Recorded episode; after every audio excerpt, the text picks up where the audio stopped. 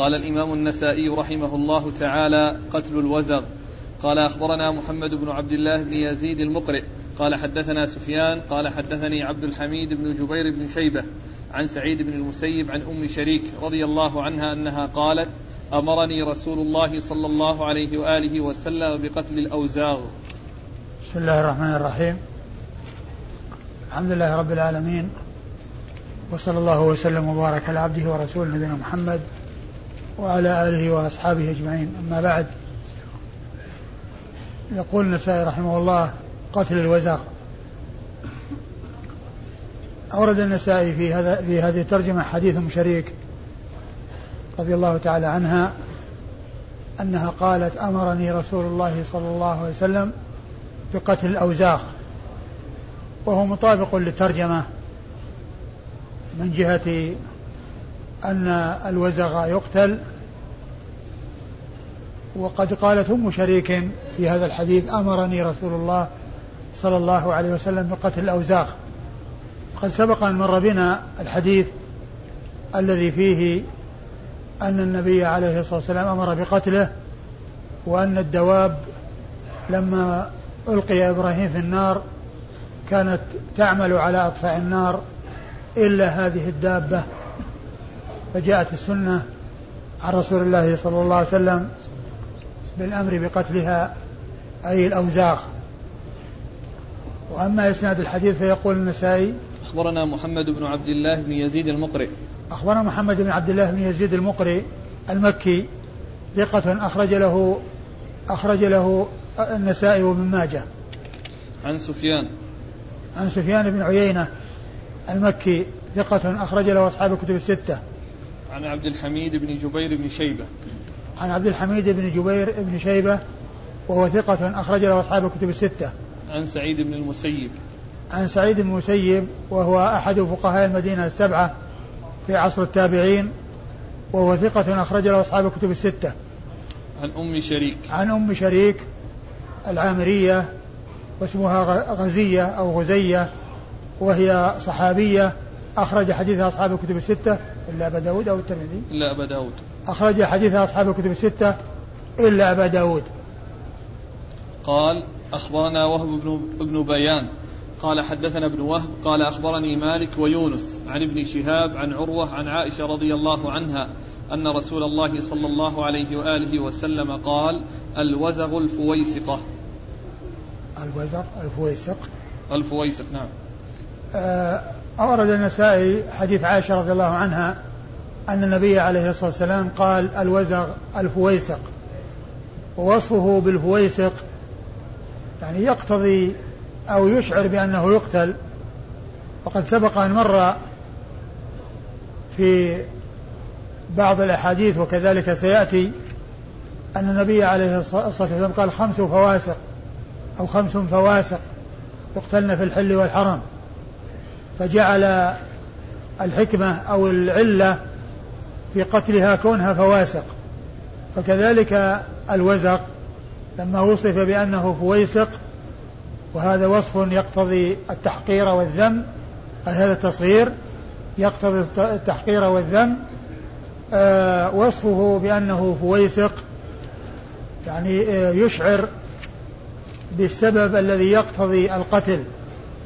كما أنه جاء عن الفأرة أنها الفويسقة وكذلك تقتل وجاء وصف الخمس التي منها الفأرة بأنها فواسق وأنه لسبب ذلك جاءت السنة بقتلها أي لفسقها ولحصول الضرر فيها.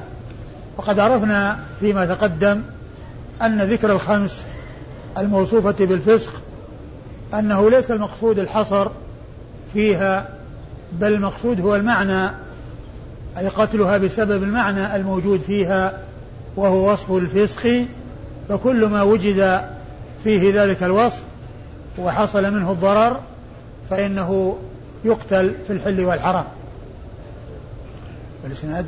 قال أخبرنا وهب بن بيان. أخبرنا وهب بن بيان وهو ثقة أخرج له. أبو داود والنسائي. أخرج له أبو داود والنسائي. عن ابن وهب عبد الله ابن وهب المصري ثقة فقيه أخرج له أصحاب الكتب الستة. عن مالك ويونس عن مالك بن أنس إمام دار الهجرة المحدث الفقيه الإمام المشهور أحد أصحاب المذاهب الأربعة المشهورة من مذاهب أهل السنة وحديثه أخرجه أصحاب الكتب الستة ويونس هو بن يزيد الأيلي ثم المصري وهو ثقة أخرج له أصحاب الكتب الستة. عن ابن شهاب. عن ابن شهاب وهو محمد بن مسلم بن عبيد الله بن شهاب الزهري ثقة فقيه مكثر من رواية الحديث وحديثه أخرجه أصحاب الكتب الستة. عن عروة. عن عروة بن الزبير بن العوام ثقة فقيه أحد فقهاء المدينة السبعة في عصر التابعين وحديثه أخرجه أصحاب الكتب الستة عن عائشة أم المؤمنين الصديقة بنت الصديق التي حفظ الله بها الكثير من سنة النبي عليه الصلاة والسلام لا سيما في الأمور المتعلقة فيما بين الرجل وأهل بيته وهي واحدة من سبعة أشخاص عرفوا بكثرة الحديث عن النبي عليه الصلاة والسلام ستة رجال وامرأة واحدة. هذه المرأة هي أم المؤمنين عائشة رضي الله عنها وأرضاها. قال باب قتل العقرب. قال أخبرنا عبد الرحمن بن خالد الرقي القطان. قال حدثنا حجاج. قال قال ابن جريج أخبرني ابن أخبرني أبان بن صالح عن ابن شهاب أن عروة أخبره أن عائشة رضي الله عنها قالت قال النبي صلى الله عليه وآله وسلم خمس من الدواب كلهن فاسق يقتلن في الحل والحرم الكلب العقور والغراب والحدأة والعقرب والفأرة. ثم أورد النسائي هذه الترجمة هي قتل العقرب أي في الحرم. وقد أورد فيه حديث عائشة من إحدى في من إحدى طرقه وقد مر من طرق عديدة. وكذلك يأتي من طرق أخرى وقد تقدم الكلام فيه وأن هذه الخمس تقتل لما فيها من الفسق وكذلك ما كان في معناها وأنها تقتل في الحل والحرم ويقتلها المحرم وغير المحرم وهي الحية وهي العقرب والحدأة والغراب والكلب العقور والفأرة. نعم. قال أخبرنا عبد الرحمن بن خالد الرقي القطان. أخبرنا عبد الرحمن بن خالد الرقي القطان وهو ثقة وهو صدوق. وهو صدوق أخرج له أبو داود والنسائي. وهو صدوق أخرج له أبو داود والنسائي. عن حجاج. عن حجاج بن محمد المصيصي وهو ثقة أخرج له أصحاب الكتب الستة. عن ابن جريج. عن ابن جريج عبد الملك بن عبد العزيز بن جريج المكي. ثقة فقيه يرسل ويدلس. وحديثه أخرجه أصحاب الكتب الستة. عن أبان بن صالح. عن أبان بن صالح وهو ثقة أخرج له. البخاري تعليقا وأصحاب السنن. أخرج له البخاري تعليقا وأصحاب السنن الأربعة. عن ابن شهاب عن عروة عن عائشة. عن ابن شهاب عن عروة عن عائشة وقد مر ذكر هؤلاء الثلاثة. قال قتل الفأرة في الحرم. قال أخبرنا يونس بن عبد الأعلى. قال حدثنا ابن وهب. قال أخبرني يونس عن ابن شهاب عن عروة أن عائشة رضي الله عنها قالت قال رسول الله صلى الله عليه وآله وسلم خمس من الدواب كلها فاسق يقتلن في الحرم الغراب والحدأة والكلب العقور والفأرة والعقرب. ثم ورد النسائي حديث عائشة من طريق أخرى المشتمل على الخمس ومنها الفأرة التي عقد الترجمة لها في قوله قاتل الفأرة في الحرم.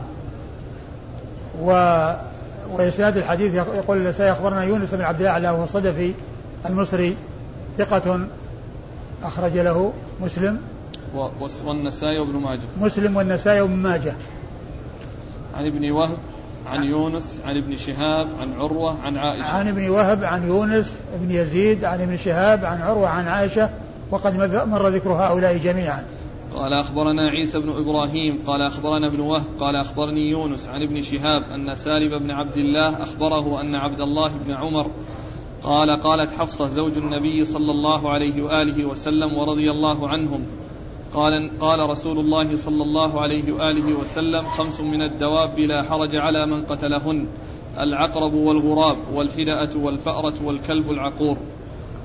ثم ورد النسائي الحديث عن عن حفصة أم المؤمنين رضي الله عنها وأرضاها وهو مثل ما تقدم في بعض الروايات مشتمل على الخمس التي تقتل لفسقها. وإسناد الحديث. قال أخبرنا عيسى بن إبراهيم. أخبرنا عيسى بن إبراهيم وهو ثقة. ابن مسعود المصري. ثقة أخرج له أبو داود والنسائي. آه ثقة أخرج له أبو داود والنسائي. عن ابن وهب عن يونس عن ابن شهاب عن سالم بن عبد الله. عن ابن عن عن ابن وهب عن يونس عن ابن شهاب. وقد مر ذكرهم وسالم هو ابن عبد الله بن عمر بن الخطاب. أحد فقهاء المدينة السبعة في عصر التابعين على أحد الأقوال الثلاثة في السابع منهم. وحديثه أخرجه أصحاب الكتب الستة.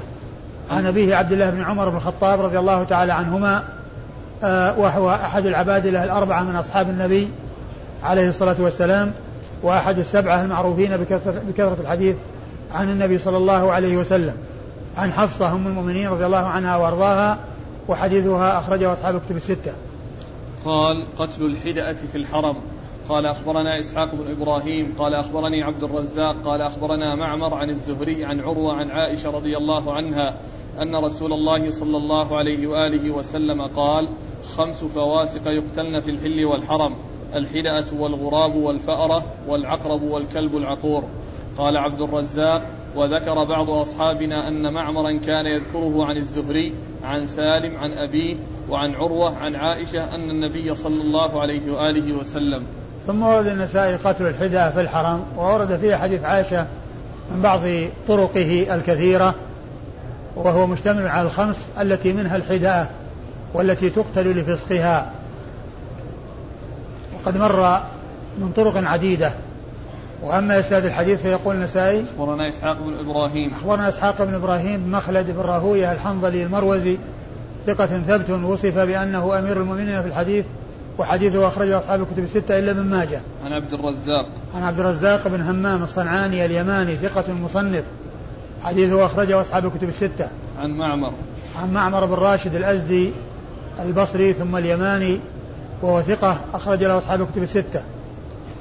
عن الزهري عن عروة عن عائشة. عن الزهري عن عروة عن عائشة وقد مر ذكرهم. قال عبد الرزاق وذكر بعض أصحابنا أن معمرا كان يذكره عن الزهري عن سالم عن أبيه وعن عروة عن عائشة. ثم ذكر عبد الرزاق أن بعض أصحابهم ذكر أن معمرا يرويه عن الزهري من طريقين من طريق سالم ومن طريق عروة. لكن سالم عن أبيه. سالم عن أبيه وعروة عن عائشة. وعروة عن عائشة نعم.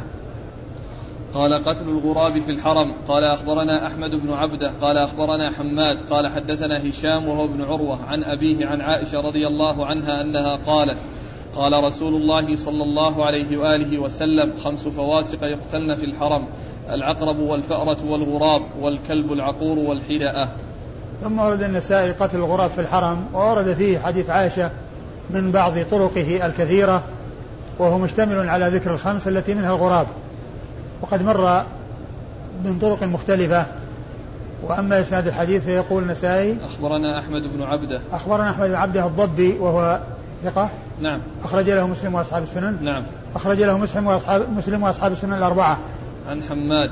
عن حماد بن زيد وهو ثقة أخرج له أصحاب الكتب الستة.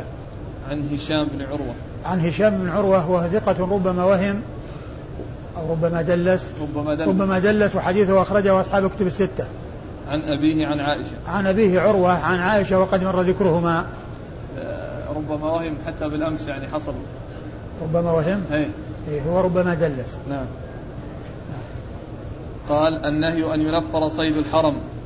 قال أخبرنا سعيد بن عبد الرحمن. قال حدثنا سفيان عن عمرو عن عكرمة عن ابن عباس رضي الله عنهما أن رسول الله صلى الله عليه وآله وسلم قال هذه مكة حرمها الله عز وجل يوم خلق السماوات والأرض. لم تحل لأحد قبلي ولا لأحد بعدي وإنما أحلت لي ساعة من نهار وهي ساعتي هذه. حرام بحرام حرام بحرام الله إلى يوم القيامة. لا يختلى خلاها ولا يعضد شجرها ولا ينفر صيدها ولا تحل لقطتها إلا لمنشد.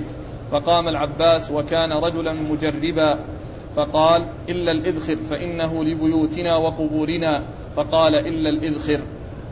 ثم ورد النسائي هذه الترجمة وهي النهي أن ينفر الصيد في الحرم. النهي عن أن ينفر الصيد في الحرم. آه الصيد في الحرم لا لا يصاد بل ولا ينفر وهو إزعاجه وتنفيره من مكانه الذي يكون فيه.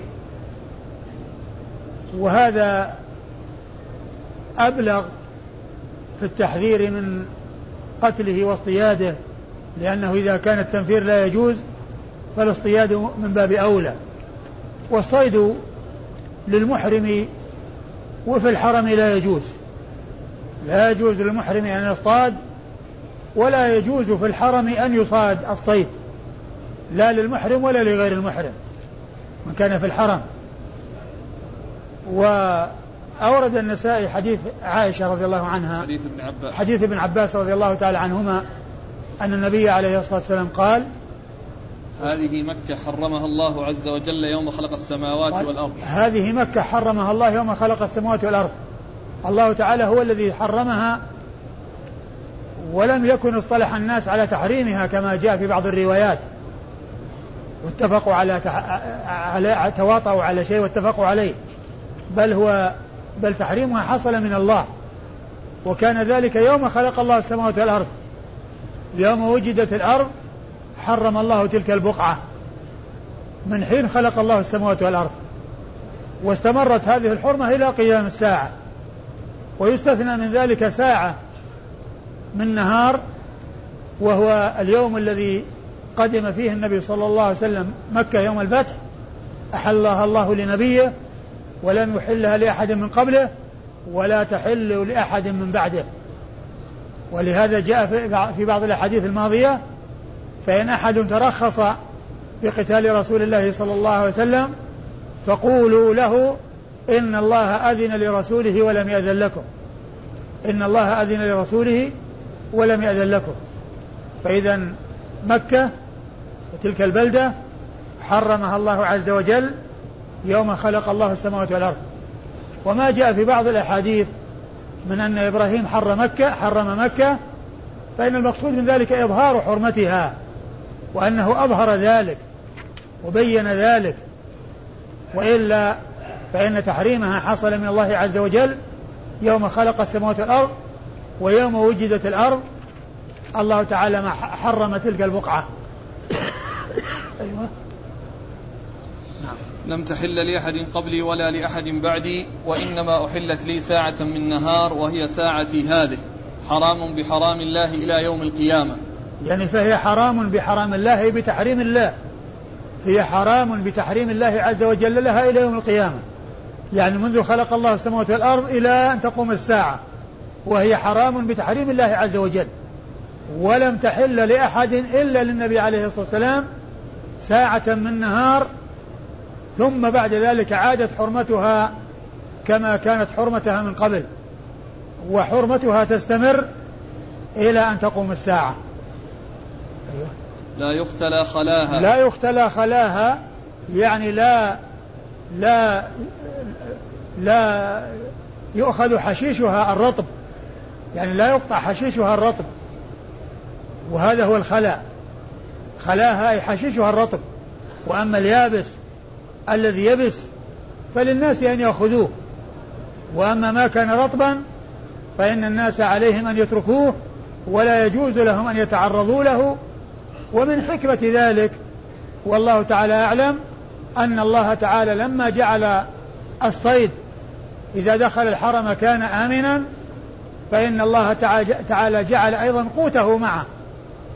وحرم على الناس أن يأخذوا الشجر وأن يختلوا الخلاء بل عليهم أن يتركوا ذلك وهو طعام للصيد الذي جعل الله عز وجل جعله الله عز وجل آمنا بدخوله الحرم. فهو آمن وعنده قوته. فحرم اصطياد الصيد وحرم إزعاج الصيد وحرم اختلاء الخلاء الذي هو الحشيش الرطب الذي هو النبات الرطب. أيوه. ولا يعضد شجرها. ولا يعضد شجرها يعني لا يقطع. والمراد بذلك الشجر الذي الذي ينبته الله عز وجل.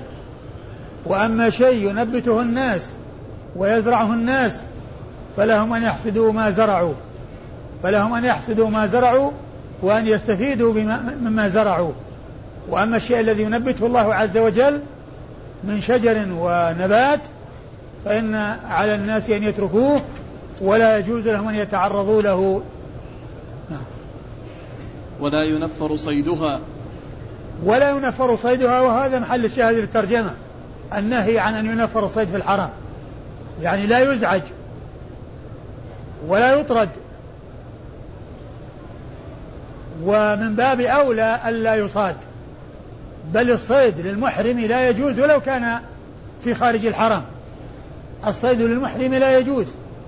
وأما في داخل الحرم فلا يجوز لأي أحد أن يصيد الصيد فيه بل ولا ينفره. ولا تحل لقطتها إلا لمنشد. ولا تحل لقطتها إلا لمنشد يعني منشد أبدا على الدوام لأن اللقطة في أي مكان تنشد وينادى عليها لمدة سنة ثم بعد ذلك يتملكها ملتقطها. وأما لقطة لقطة الحرم ولقطة مكة فإنها لا تملك بعد سنة بل تعرف على الدوام. فقام العباس وكان رجلا مجربا فقال إلا الإذخر فإنه لبيوتنا وقبورنا فقال إلا الإذخر. لما قال الرسول صلى الله عليه وسلم ولا يختلى خلاها يعني لا يقطع النبات الذي ينبت والشجر الذي ينبت قال العباس وكان رجلا مجربا إلا الإذخر يعني يطلب منه أن يستثنيه. لأنه لبيوتهم ولقبورهم. يعني فيوضع في البيوت يعني يكون فوق الأخشاب عندما يسقف سقف البيوت يكون عليها ذلك الإذخر وكذلك أيضا يوضع بين اللبنات في اللحد. قال فإنه لبيوتنا ولقبورنا. وكذلك أيضا يكون للقين الحداد. وهو نبت له رائحة طيبة. فقال عليه الصلاة والسلام إلا الإذخر. استثناه رسول الله عليه الصلاة والسلام. وقوله إلا الإذخر هذا تلقين استثناء يطلب منه أن يستثني. يطلب منه أن يستثني لأنه لما أتى باللفظ العام في قوله ولا يختلى خلاها ولا يقطع أعضاد شجرها فقال إلا الإذخر. يريد منه أن يقول إلا الإذخر. وهذا يسمونه الاستثناء التلقيني ومثله العطف التلقيني في قوله عليه في قول بعض الصحابة يا رسول الله والمقصرين؟ لما قال الرسول صلى الله عليه وسلم اللهم اغفر للمحلقين. قالوا والمقصرين يا رسول الله؟ يعني يريدون منه أن يضيف المقصرين وأن يعطف المقصرين على المحلقين. ففي الثالثة قال والمقصرين. فدل على أن الحلق أفضل من التقصير لأن النبي صلى الله عليه وسلم دعا لأهله ثلاث مرات والمقصرين مرة. وهذا يسمى العطف التلقيني. وهذا الاستثناء التلقيني. نعم. قال أخبرنا سعيد بن عبد الرحمن. أخبرنا سعيد بن عبد الرحمن وهو ثقة أخرج له الترمذي والنسائي. وهو ثقة أخرج له الترمذي والنسائي. عن سفيان. عن سفيان بن بن عيينة. ثقة أخرج له أصحاب الكتب الستة. عن عمرو. عن عمرو بن دينار المكي ثقة أخرج له أصحاب الكتب الستة. عن عكرمة. عن عكرمة هو ابن عباس ثقة أخرج له أصحاب الكتب الستة. عن ابن عباس. عن ابن عباس وقد مر ذكره. قال استقبال الحج هكذا. حاج. استقبال الحاج. يعني في بعض النسخ الحاج والذي شرح يعني شرح على لفظ الحاج وفي السنة الكبرى استقبال الحاج. قال حدثنا محمد. وكذلك في صحيح البخاري استقبال الحاج أو الحجاج القادمين فالمقصود به الحاج. والحاج اسم جنس يطلق على الفرد وعلى الجماعة. قال استقبال الحاج. قال حدثنا محمد بن عبد الملك بن, زنج بن زنجوية. قال حدثنا عبد الرزاق. قال حدثنا جعفر بن سليمان عن ثابت عن أنس رضي الله عنه أنه قال دخل النبي صلى الله عليه وآله وسلم مكة في عمرة القضاء وابن رواحه بين يديه يقول خلوا بني الكفار عن سبيله اليوم نضربكم على تأويله ضربا يزيل الهام عن مقيله ويذهب الخليل عن خليله.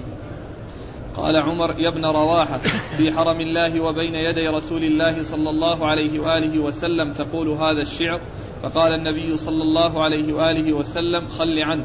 فوالذي نفسي بيده لكلامه أشد عليهم من وقع النبل. ثم ورد النسائي هذا الترجمة واستقبال الحاج. استقبال الحاج. يعني المقصود من ذلك آه، لقية واستقباله. يعني وهو أعم من أن يكون قادما إلى مكة أو قادما من مكة. أن يكون قادما إلى مكة أو قادما من مكة.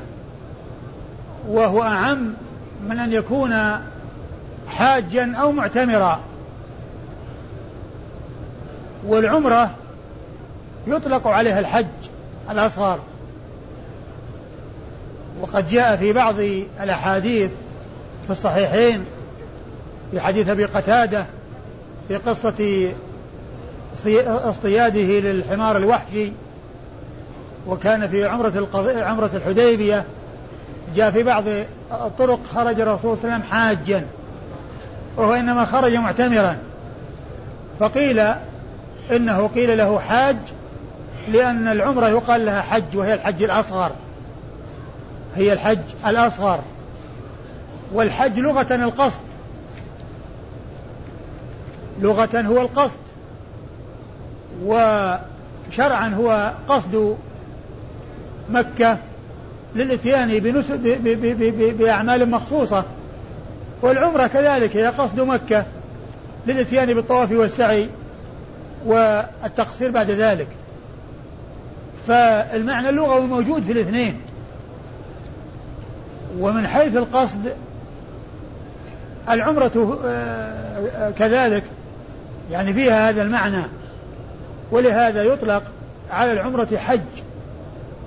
في بعض الأحاديث وهي حج أصغر بالنسبة إلى الحج الذي هو أعمال أخرى غير الطواف والسعي الوقوف بعرفة ومزدلفة ورمي الجمار وميت بمنى وما إلى ذلك من الأعمال التي هي خاصة في الحج ولا علاقة للعمرة فيها. وقد أورد النسائي حديث أنس. أنس بن مالك رضي الله عنه في قصة قدوم النبي عليه الصلاة والسلام إلى مكة في عمرة القضاء في السنة السابعة. الحديث سبق أن مر في باب إنشاد الشعر في المسجد في الحرم والمشي بين يدي الإمام. سبق الحديث في ترجمة سابقة وهنا أورده تحت ترجمة استقبال الحاج.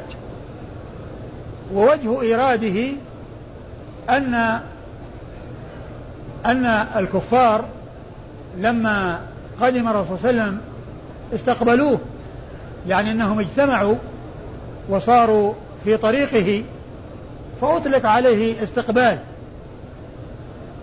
ولهذا عبد الله بن رواحة قال خلوا بين الكفار عن سبيله يعني اتركوه يمشي حتى يصل إلى منتهاه. يعني وكأنهم بهذا قد لقوه ولهذا خاطبهم بهذا الخطاب بأن يتركوه حتى يصل إلى منتهاه. خلوا بين الكفار عن سبيله آه اليوم نضربكم. اليوم نضربكم على تنزيله. قيل أنه على تنزيل الرسول صلى الله عليه وسلم إلى أن ينزل في المكان الذي ينتهي إليه أو تنزيل القرآن. ضربا هنا في هذه الرواية تأويله. تأويله. إيه؟ تأويله يعني معنى تأويل القرآن يصير اي نعم. آه ضربا يزيل الهام عن يزيل الهام عن مقيله ويذهل الخليل عن خليله. الحاصل أن إيراد الحديث تحت هذه الترجمة من جهة أن أن أن كفار قريش يعني لقوا النبي صلى الله عليه وسلم وقال لهم عبد الله بن رواحة خلوا بين الكفار عن سبيله. أيوه. السند قال حدثنا محمد بن عبد الملك بن عبد الملك بن زنجوية. أخبرنا محمد بن بن عبد الملك بن زنج بن زنجوية أو زنجويه لأن الألفاظ المختومة بالواو والياء والهاء آه، اللغة أهل اللغة تكون الواو عندهم مفتوحة والياء ساكنة. زنجويه وأما المحدثون فتكون الياء ساكنة وقبلها مضموم زنجوية. زنجوية. الواو الواو ساكنة والياء مفتوحة. الواو ساكنة والياء مفتوحة. زنجوية نفطوية آه، راهوية. فالمحدثين يذكرونها على هذه الصيغة. وأهل اللغة يذكرونها على هذه الصيغة مختومة بويه. مختومة بكلمة ويه. يعني الواو مفتوحة والياء ساكنة. والمحدثون تكون الواو ساكنة وما قبلها مضموم والياء مفتوحة. زنجوية راهوية نفطوية. نعم. من أخرج ثقة أخرج له أصحاب السنن. آه هو إيش؟ محمد بن عبد الملك بن زجوي ثقة أخرج له أصحاب السنن الأربعة. نعم. عن عبد الرزاق عن جعفر بن سليمان. عن عبد الرزاق بن همام تقدم جعفر بن سليمان آه، صدوق أخرجه البخاري. في الأدب المفرد ومسلم البخاري في الأدب المفرد ومسلم وأصحاب السنن الأربعة. عن ثابت. عن ثابت بن أسلم البناني ثقة أخرج له أصحاب الكتب الستة. عن أنس بن مالك خادم رسول الله عليه الصلاة والسلام وأحد السبعة المعروفين بكثرة الحديث عن النبي صلى الله عليه وسلم وهم أبو هريرة وابن عمر وابن عباس وأنس وأبو سعيد الخدري وجابر بن عبد الله الأنصاري وأم المؤمنين عائشة. ستة رجال وامرأة واحدة. قال أخبرنا قتيبة قال حدثنا يزيد وهو ابن زريع عن خالد الحذاء عن عكرمة عن ابن عباس رضي الله عنهما أن النبي صلى الله عليه وآله وسلم لما قدم مكة استقبله أغيلمة بني هاشم. قال فحمل واحدا بين يديه وآخر خلفه. ثم أورد النسائي حديث ابن عباس. حديث ابن عباس أن النبي عليه الصلاة والسلام لما قدم مكة أي عام الفتح استقبله أغيلمة بني هاشم. أغيلمة يعني تصغير الغلمان يعني وهم الصبيان الصغار. فالنبي صلى الله عليه وسلم حمل اثنين منهم أحدهما أمامه والثاني وراءه. فصاروا ثلاثة على الراحلة. ثلاثة واحد أمام النبي عليه الصلاة والسلام وآخر وراءه. وقد جاء في بعض الروايات أن هذين الاثنين هما أبناء العباس. الفضل وقثم. الفضل وقثم. أحدهما أمامه والآخر وراءه.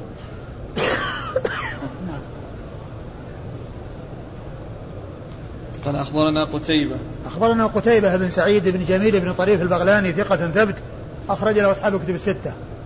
عن يزيد وهو ابن زريع. عن يزيد بن زريع ثقة أخرج له أصحاب الكتب الستة.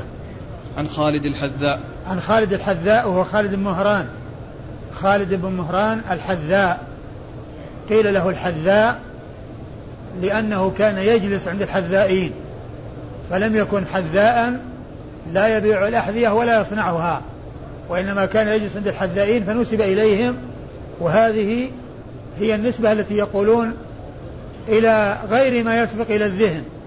نسبة إلى غير ما يسبق إلى الذهن وهو ثقة أخرج له أصحاب الكتب الستة.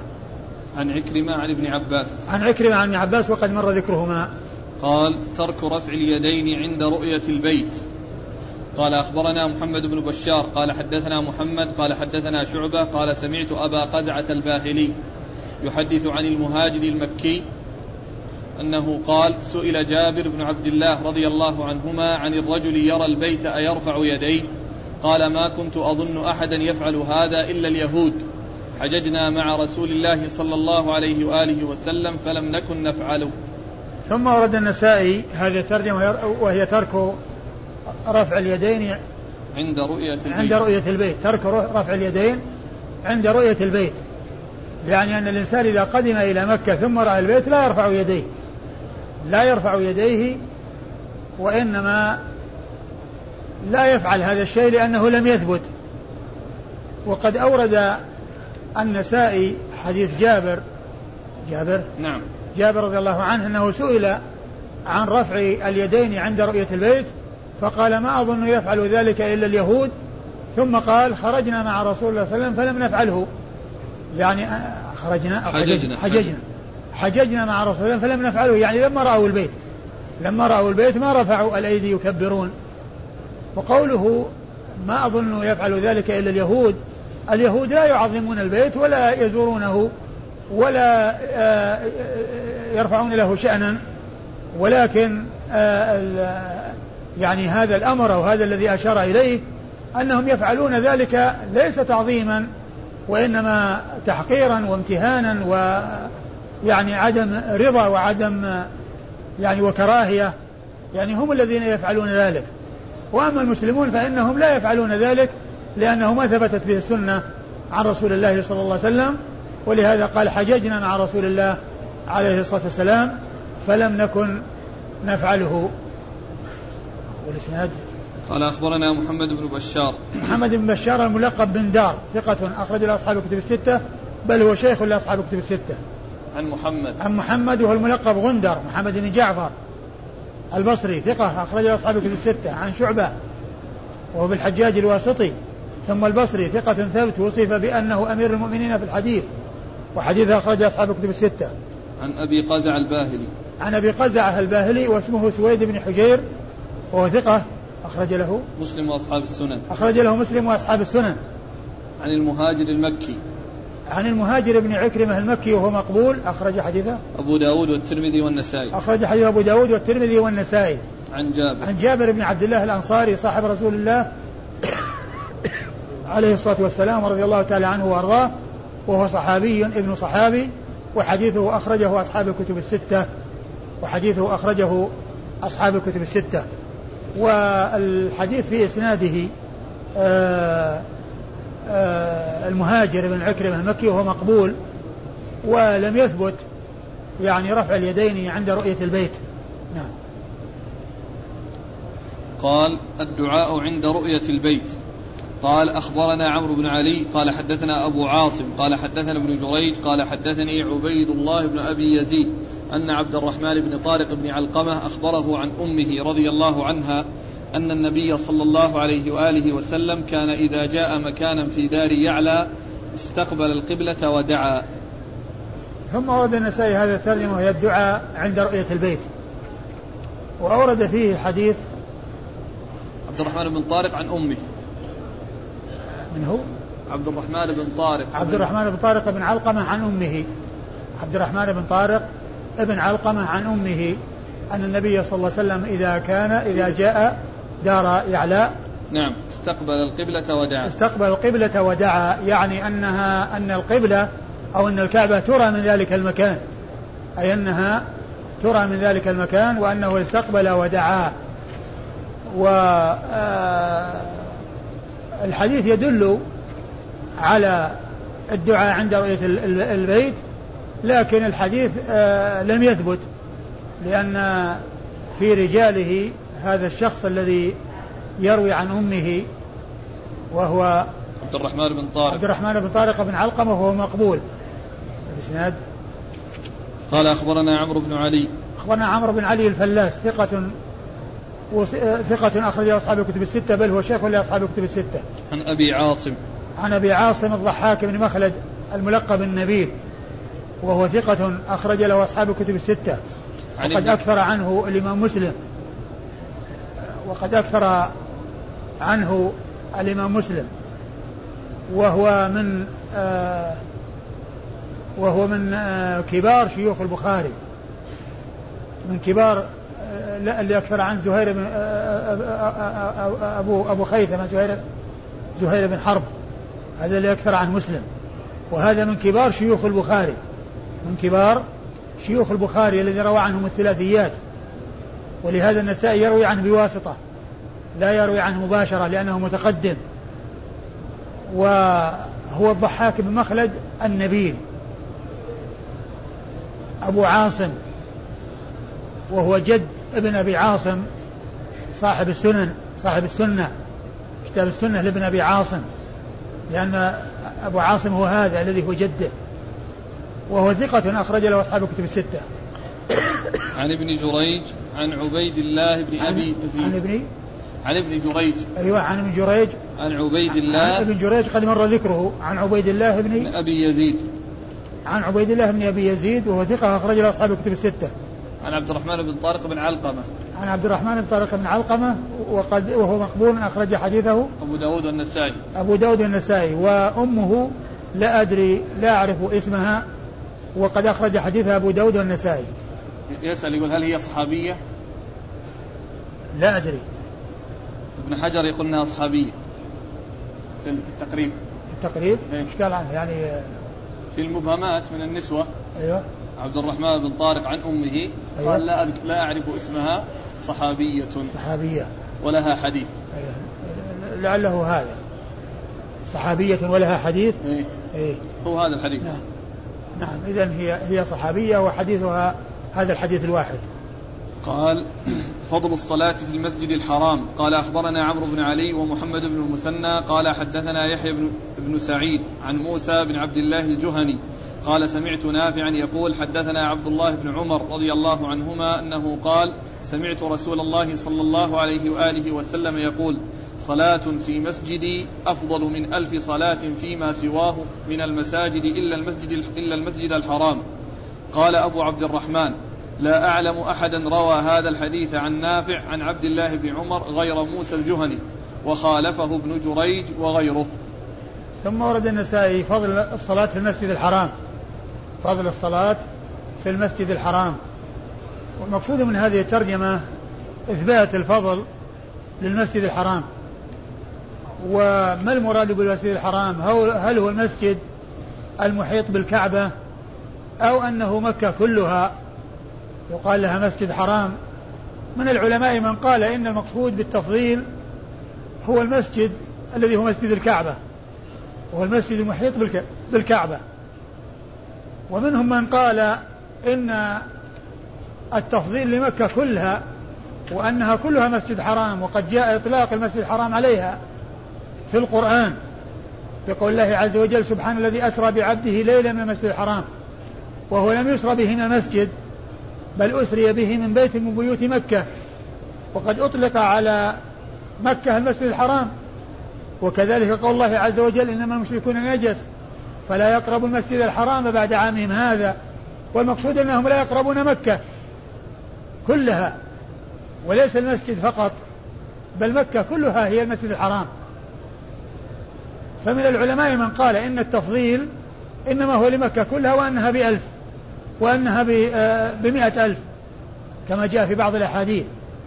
ومنهم من قال إن التفضيل إنما هو أو هذا التضعيف إنما هو للمسجد المحيط بالكعبة لأنه جاء في بعض الروايات إلا المسجد الكعبة أو إلا مسجد الكعبة كما جاء في بعض الروايات. والقول بأن مكة كلها مسجد حرام هذا دل عليه القرآن ولا شك في فضل مكة وعظم أجر العمل الصالح فيها والقول بأن مكة كلها مسجد حرام وأن الصلاة تضاعف فيها قول قوي لكن مع كونه قولا قويا ليسوا سواء من يصلي عند الكعبة ومن يأتي إلى المسجد ويطوف بالكعبة ويصلي حولها وبين من يصلي في أي مكان بمكة. وقد أورد النسائي عدة أحاديث. أولها حديث عبد الله بن حديث عبد الله بن عمر رضي الله تعالى عنهما أن النبي عليه الصلاة والسلام قال صلاة في مسجدي هذا خير من ألف صلاة فيما سواه إلا المسجد الحرام. فقوله للمسجد الحرام يدل على فضل الصلاة فيه لأن الصلاة أثبتت بهذا المسجد مسجد النبي صلى الله عليه وسلم بألف. وأنه خير من الصلاة في أي مكان بألف. إلا المسجد الحرام فإنه أفضل منه. أي المسجد الحرام الصلاة فيه أفضل من الصلاة في المسجد النبوي. وقد جاء في بعض الأحاديث بيان أن ذلك التضعيف أنه بمئة ألف. يعني أن صلاة المسجد الحرام بمئة ألف وصلاة في مسجد النبي صلى الله عليه وسلم بألف. وصلاة في مسجد النبي عليه الصلاة والسلام بألف. والحديث الذي معنا ما فيه إلا ذكر الاستثناء. لكن معناه أنه إذا كانت أن الصلاة في مسجد, في مسجد الرسول صلى الله عليه وسلم بألف إلا مسجد الحرام فإنه أفضل أو الصلاة فيه أفضل من الصلاة في مسجد الرسول صلى الله عليه وسلم. وإذا فهو دال على فضل الصلاة في مسجد الحرام وأن الصلاة فيه بأكثر من ألف ولكن جاء ذلك مبينا في بعض الأحاديث وأنه أي الصلاة في المسجد الحرام بمئات ألف صلاة فيما سواه. نعم. قال أخبرنا عمرو بن علي ومحمد بن المثنى. أخبرنا عمرو بن علي هو الفلاس ومحمد المثنى هو الزمن أبو موسى العنزي البصري ثقة أخرج أصحاب الكتب الستة بل هو شيخ لأصحاب الكتب الستة. وكل من هذين الشيخين للنسائي هنا عمرو بن علي الفلاس ومحمد المثنى العنزي كل منهما شيخ لأصحاب الكتب الستة. عن يحيى بن سعيد. عن يحيى يحيى بن سعيد القطان ثقة أخرج أصحاب الكتب الستة. عن موسى بن عبد الله الجهني. عن موسى بن عبد الله الجهني وهو ثقة أخرج له. مسلم والترمذي والنسائي وابن ماجه. مسلم والترمذي والنسائي وابن ماجه. عن نافع عن ابن عمر. عن نافع مولى ابن عمر وهو ثقة أخرج له أصحاب الكتب الستة. عن ابن عمر وقد مر ذكره. قال أبو عبد الرحمن لا أعلم أحدا روى هذا الحديث عن نافع عن عبد الله بن عمر غير موسى الجهني. يعني أنه من هذا الطريق وهو نافع عن ابن عمر يعني ما رواه إلا موسى الجهني وهو ثقة ولا يؤثر يعني تفرده وقد خالفه غيره فرواه من طرق أخرى وعن ابن جريج وهي التي تلي هذه الطريق. قال أخبرنا إسحاق بن إبراهيم ومحمد بن رافع. قال إسحاق أخبرنا وقال محمد حدثنا عبد الرزاق قال حدثنا ابن جريج قال سمعت نافعا يقول حدثنا إبراهيم بن عبد الله إبراهيم بن عبد الله بن معبد بن عباس. قال حد حدثه أن ميمونة زوج النبي صلى الله عليه وآله وسلم ورضي الله عنها قالت سمعت رسول الله صلى الله عليه وآله وسلم يقول صلاة في مسجدي هذا أفضل من ألف صلاة فيما سواه من المساجد إلا المسجد الكعبة. ثم ورد النسائي حديث ميمونة رضي الله عنها وأرضاها وهو مثل حديث ابن عمر إلا أن فيه إلا المسجد الكعبة إلا المسجد الكعبة أي يعني جاء في بعض الروايات إلا مسجد الكعبة. جاء في بعض الروايات إلا مسجد الكعبة. وهنا إلا المسجد الكعبة أي إلا المسجد مسجد الكعبة. إلا المسجد مسجد الكعبة. وهذا يعني يدل على يعني آه أن التفضيل إنما هو للمسجد المحيط بالكعبة. المسجد المحيط بالكعبة. جاء في بعض الروايات ذكر مسجد الكعبة وجاء في بعضها ذكر المسجد الحرام. فمسجد الحرام يحتمل يعني مسجد الكعبة ويحتمل مكة كلها. قال أخبرنا إسحاق بن إبراهيم ومحمد بن رافع. إسحاق بن إبراهيم مر ذكره وهو ثقة أخرج له أصحاب الكتب الستة إلا من ماجه. ومحمد بن رافع النسابوري القشيري وهو ثقة أخرج له أصحاب الكتب الستة إلا من ماجه. فهذان الاثنان كل منهما خرج له أصحاب الكتب الستة إلا ابن ماجه. قال آه، إسحاق أخبرنا وقال محمد بن رافع حدثنا يعني أن الفرق بينهما أن إسحاق عبر بأخبر ومحمد بن رافع عبر بحدثه وهذا قليل في صنيع النسائي يعني كونه يعني يجمع الشيوخ ثم يذكر لفظ كل واحد منهم هذا قليل. والذي يكثر من هذا جدا هو الإمام مسلم في صحيحه لأنه يجمع الروايات ثم يقول قال فلان كذا وقال فلان كذا. وإسحاق بن بن راهوية المشهور عنه أنه يعبر بأخبارنا. ولهذا الحافظ بن حجر في فتح الباري عندما يأتي الحديث عن إسحاق مهمل يحتمل إسحاق بن راهوية ويحتمل غيره يرجح أن يكون إسحاق بن راهوية إذا عبر بأخبارنا لأنه غالبا يعبر بأخبارنا لإسحاق بن راهوية. فيجعل قرينة أخبرنا إذا جاء إسحاق المنسوب يعني تدل على أنه إسحاق بن راهوية لأن هذا هو الغالب على صنيعه وعلى طريقته. والنسائي قال هنا قال إسحاق أخبرنا وقال محمد بن رافع حدثنا. أيوة. عن عبد الرزاق. عبد الرزاق مر ذكره بن همام عن ابن جريج عن نافع عن ابن جريج قد مر ذكره عن نافع وقد مر ذكره. عن إبراهيم بن عبد الله بن معبد بن عباس. عن إبراهيم بن عبد الله بن معبد بن عباس وهو صدوق. أخرج له مسلم وأبو داود والنسائي وابن ماجه. أخرج له مسلم وأبو داود والنسائي وابن ماجه. عن ميمونة. عن ميمونة أم المؤمنين بنت الحارث الهلالية رضي الله تعالى عنها وأرضاها وحديثها أخرجه أصحاب كتب الستة. قال أخبرنا عمرو بن علي قال حدثنا محمد قال حدثنا شعبة عن سعد بن إبراهيم قال سمعت أبا سلمة قال سألت الأغر عن هذا الحديث فحدث الأغر أنه سمع أبا هريرة رضي الله عنه يحدث أن النبي صلى الله عليه وآله وسلم قال صلاة في مسجدي هذا أفضل من ألف صلاة فيما سواه من المساجد إلا الكعبة. ثم ورد النسائي حديث من؟ أبي هريرة. ثم ورد النسائي حديث أبي هريرة وهو مثل ما تقدم. صلاة في مسجدي هذا خير من ألف صلاة فيما سواه من المساجد إلا الكعبة أي إلا مسجد الكعبة. إلا الكعبة أي إلا مسجد الكعبة. نعم. قال أخبرنا عمرو بن علي عن محمد عن شعبة. عمرو بن علي محمد هو بن جعفر غندر عن شعبة وقد مر ذكرهم. عن سعد بن إبراهيم. عن سعد بن إبراهيم بن عبد الرحمن بن عوف وهو ثقة أخرجه أصحاب الكتب الستة. عن أبي سلمة. عن أبي سلمة بن عبد الرحمن بن عوف ثقة أخرجه أصحاب الكتب الستة وهو أحد فقهاء المدينة السبعة في عصر التابعين على أحد الأقوال الثلاثة في السابع منهم. عن الأغر. عن الأغر وهو سلمان. سلمان الأغر وهو ثقة أخرج له أصحاب الكتب. نعم. أخرج له أصحاب الكتب الستة. عن أبي هريرة. عن أبي هريرة عبد الرحمن بن صخر الدوسي صاحب رسول الله عليه الصلاة والسلام وأكثر أصحابه حديثا على الإطلاق. قال بناء الكعبة. قال أخبرنا محمد بن سلمة والحارث بن مسكين قراءة عليه وأنا أسمع عن ابن القاسم. قال حدثني مالك عن ابن شهاب عن سالم بن عبد الله أن عبد الله بن محمد بن أبي بكر الصديق أخبر عبد الله بن عمر عن عائشة رضي الله عنهم أن رسول الله صلى الله عليه وآله وسلم قال ألم تر ألم تري أن قومك حين بنوا حين بنوا الكعبة اقتصروا على قواعد إبراهيم عليه السلام اقتصروا اقتصروا أيوة. على قواعد آه، عن. عن. ألم تري أن قومك حين بنوا الكعبة اقتصروا عن قواعد إبراهيم عليه السلام؟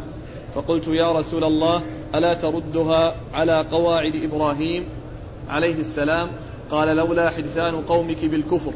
فقال عبد الله بن عمر لئن كانت عائشة سمعت هذا من رسول الله صلى الله عليه وآله وسلم ما أرى ترك استلام الركنين اللذين يليان الحجر إلا أن البيت لم يتمم إلا أن البيت لم يتمم على قواعد إبراهيم عليه السلام. ثم ورد النسائي بناء الكعبة. يعني آه الإخبار عن عن بنائها وعن ما جاء عن النبي عليه الصلاة والسلام في كيفية بنائها. وقد أورد النسائي حديث عائشة رضي الله عنها أن النبي عليه الصلاة والسلام قال لها ألم تري أن قومك لما بنوا الكعبة اختصروا عن قواعد إبراهيم؟